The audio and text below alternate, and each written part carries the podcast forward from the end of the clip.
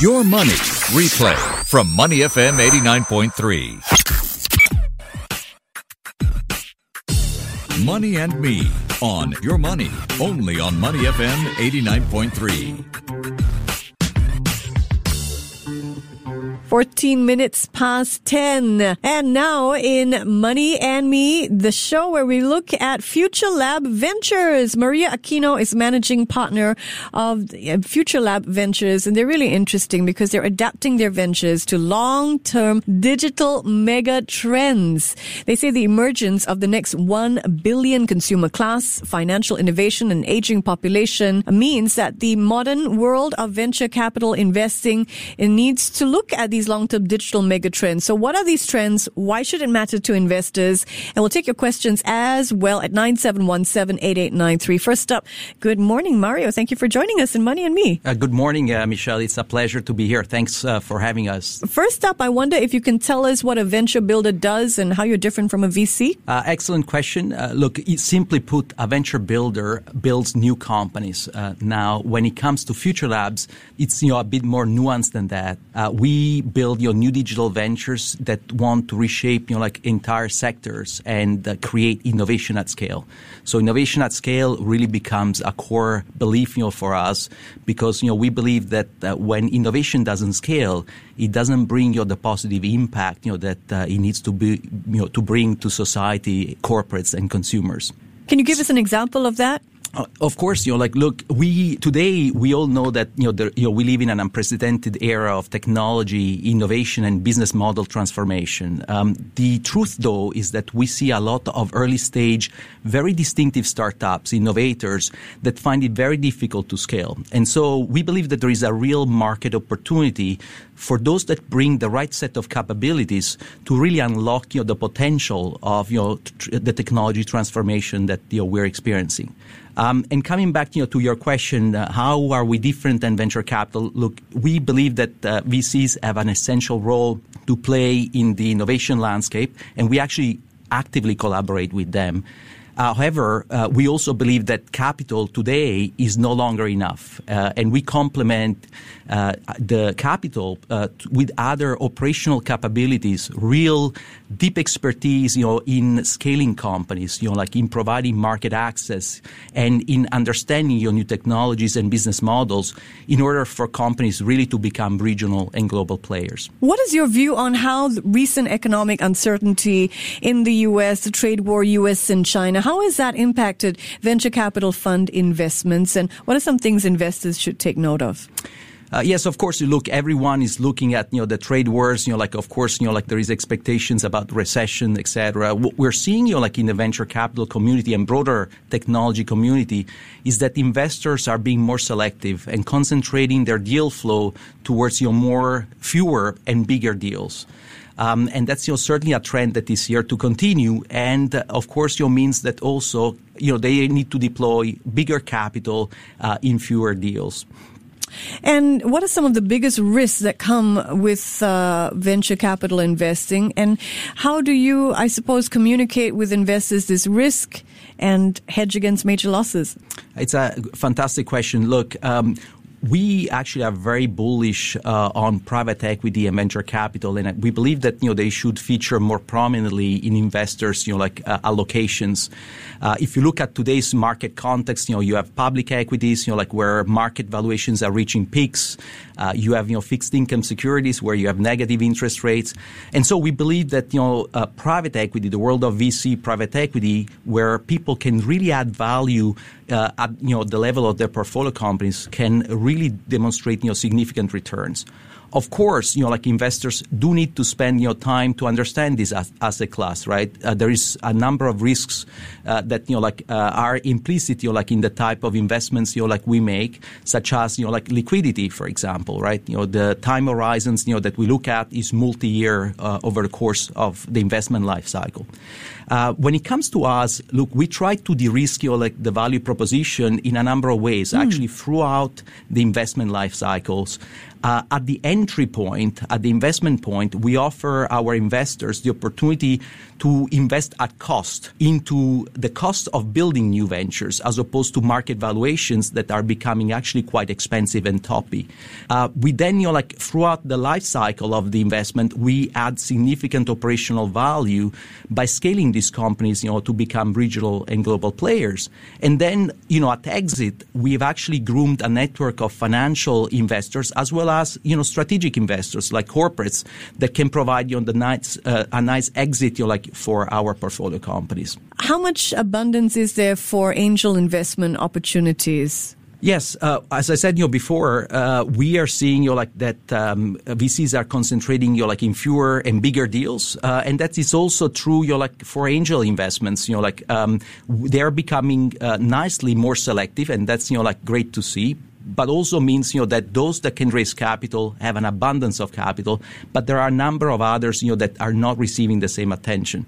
And you know this is part you know, like of the market context, but it's where we actually look you know like at uh, unpicking you know, the right innovators mm. and then bringing to the attention of you know like the uh, angel community. So listeners may not understand the concept of ecosystem venturing. I wonder if you can bring that to life for us. Uh, you know, look, ecosystem venturing is core to uh, Future Labs, and that's actually why we have built, you know, like the company.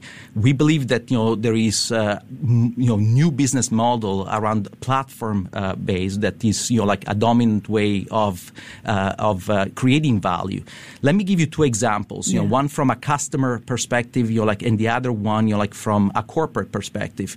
Look, the first you know one I would pick, you know, like is the concept of aging population. We all know that that actually the silver generation is an increasingly underserved but also big like uh, customer segment. Uh, you know, for Asia alone, will be housing over 60% of you know, the over 65 years old uh, in the market. And yet, you know, like typically, these you know, like uh, customers have been you know, targeted by companies in a very siloed approach, you know, like insurance companies providing insurance products, wealth management companies providing wealth management co- you know, products healthcare providers, you know, like uh, giving you know, them medicines and healthcare your provision. And we believe, you know, that actually that concept needs to be pivoted on its head, where there is an opportunity by using technology to actually have a much more customer centric approach and actually providing complementary set of solutions, you know, like that caters to the needs of this, you know, like particular customer segment. And we already are seeing startups that use IoT to provide you know, like better health, you know, like uh, information, you know, like to the silver generation, and then you know, like you'll use the same type of information also to price better insurance products, etc. So there is certainly a way in which you know, like industry boundaries are blurring. And the same, I guess, you know, just to continue on the second example around the corporate is true for corporates. Today, uh, you might be a telco uh, a company that think you, thinks you are in the communication business, but in reality, telcos are just you know, like a platform that connects millions of subscribers and has information about you know like those subscribers and you're like it's very easy for them to go into other sectors and become a financial service institution, an e-commerce e-tailers. And I think you know, this is the opportunity that is afforded you know, for companies that you know think to understand where is the value and how they can capture that you know like in the wake of new technology innovation. Very elegantly expressed. Thank you for expressing that. A major pitfall in ecosystem venturing, some might say, is that the organization concerned loses focus and begins investing in a wider deal stream, seeking greater autonomy perhaps. Can investors um, do any due diligence or take precaution in the effect, in the event that, you know, what they're investing in,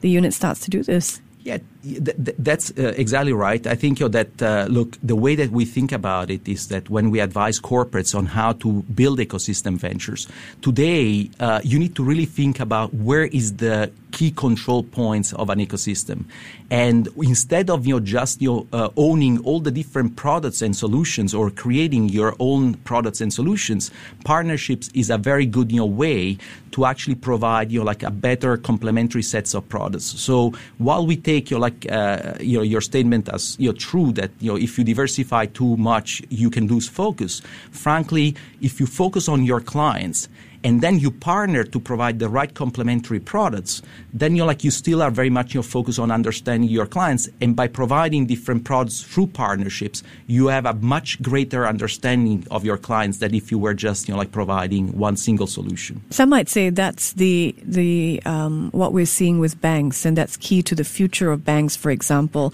they're hosting other software to do with foreign currency exchange, perhaps on their uh, home sites. So expanding the stable of what they're offering through partnership. So do you think we're well past this whole idea of disruption and moving towards cooperation in many industries? Uh, that's completely correct. I think you know, we always saw, that you know it's more about collaboration than you know competition. Of course, you know there is a number of digital financial attackers, you know, like uh, that try to disrupt, but actually the name of the game is really you know, like around collaboration, and we are a big believer of what we call bringing the best of both worlds, and something we focus on kind of you're matching the entrepreneurial talent, you know, like the agility and mindset, you know, like of new technologies together with the assets at scale that large financial institutions can bring, such as clients at scale, data at scale. And that's where you can unlock really transformative innovation at scale very rapidly. Given what you've seen on the ground, Future Labs, you're working on adapting your ventures to long-term digital mega trends. What are some of these trends? And uh, just before we leave off again, why should this matter to investors? Yes, actually, we uh, proactively decided at Future Labs not to define our focus areas in terms of technologies, right? Big data, artificial intelligence, you know, everyone talks about them, and we certainly have deep expertise in these areas. But for us, you know, these are really technology enablers to create value. So we stepped back and said, look, what are the mega trends that really are truly going to transform, you know, like the world? Mm. Uh, and then how do we use technology to unlock value from those? And, you know, there are a number of uh, mega trends that we're extremely excited because they're focused on deeply understanding customer segments. And so number one is the emergence of the next 1 billion consumer class, right? Uh, it, this, you know, like is a trend that speaks, you know, to the geographies of Southeast Asia, India, Middle East, Africa, and is very inter- interlinked you know, with the trend towards urbanization, which is certainly you know, transforming you know, like the fabric of societies today. Uh, let's not forget that the GDPs of some of the mega cities, you know, like is becoming as big as the one of entire countries. Tokyo, for example, is already Tokyo's GDP is already as big as you know the one of Spain, an entire country. And now in this mega trend, we believe that Asia can lead you know, like the way because you know nine of the ten biggest cities in the world will actually be based here, and Asia is very much unencumbered by legacy city infrastructure. We're building your new entire smart cities, being smart city first. Typically, the analogy I use is the one of mobile phones. Mm. Uh, we didn't have you know, like a great you know, you know fixed telephony infrastructure, and that you know like helped us leapfrog directly into mobile first generation. And I think you know, we see the same trend, you know, like around urbanization. Uh, another, you know, mega trend that you know we think uh, it's very important for investors to focus on is, you know, like the one that I mentioned earlier, aging population. There is a significant, you know, like um, new generation of sil- the silver generation that really, you know, like um, speaks, you know, around uh, having a much more cross-solution approach, you know, like you know, to this segment. And then finally, I mean, we talked a little bit about this, the whole, you know, like area of financial innovation, uh, because you know financial services are still the oil that powers you know, like entire economies. And once again, we think you know, that Asia can be leading from the frontier, not only in the developed economies by bringing you know, financial services at a much more efficient cost, but actually let's not forget that the big opportunity here is also about financial inclusivity, uh, you know, because Asia houses you know, like the biggest you know, like unbanked or underbanked you know, like population.